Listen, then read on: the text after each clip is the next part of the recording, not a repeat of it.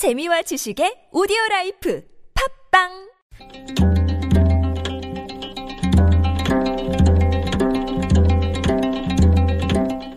한문학자 장유승의 길에서 만난 고전.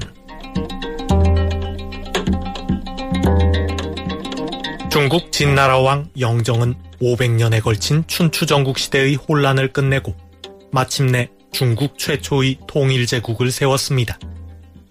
그는 자신을 시황제로 부르게 하고 이후의 황제는 이세 황제, 삼세 황제 이런 식으로 대수를 계산하여 부르게 하였습니다. 진시황은 자신의 제국이 만세 황제에 이르기까지 영원할 것이라 믿어 의심치 않았습니다. 하지만 진시황의 기대와 달리 진나라는 겨우 십오 년 만에 멸망하고 말았습니다. 사마천은 사기에서 진나라의 흥망성쇠를 서술하며 이렇게 말했습니다. 지난 일을 잊지 않는 것이 훗날의 스승이다.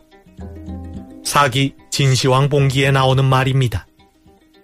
천신만고 끝에 천하통일을 이룩하고도 십오 년 만에 멸망한 진나라를 반면교사로 삼아야 한다는 뜻에서 후세의 제왕들에게 당부한 말입니다.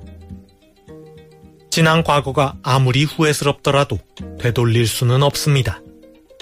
두 번 다시 떠올리기 싫을 수도 있겠지만 지난 과거를 잊지 않고 기억해야 더 나은 미래를 만들 수 있습니다. 지난 과거의 잘못에서 아무것도 배우지 못하면 똑같은 잘못을 반복할 뿐입니다. 지난 일을 잊지 않는 것이 훗날의 스승이라고 하였습니다.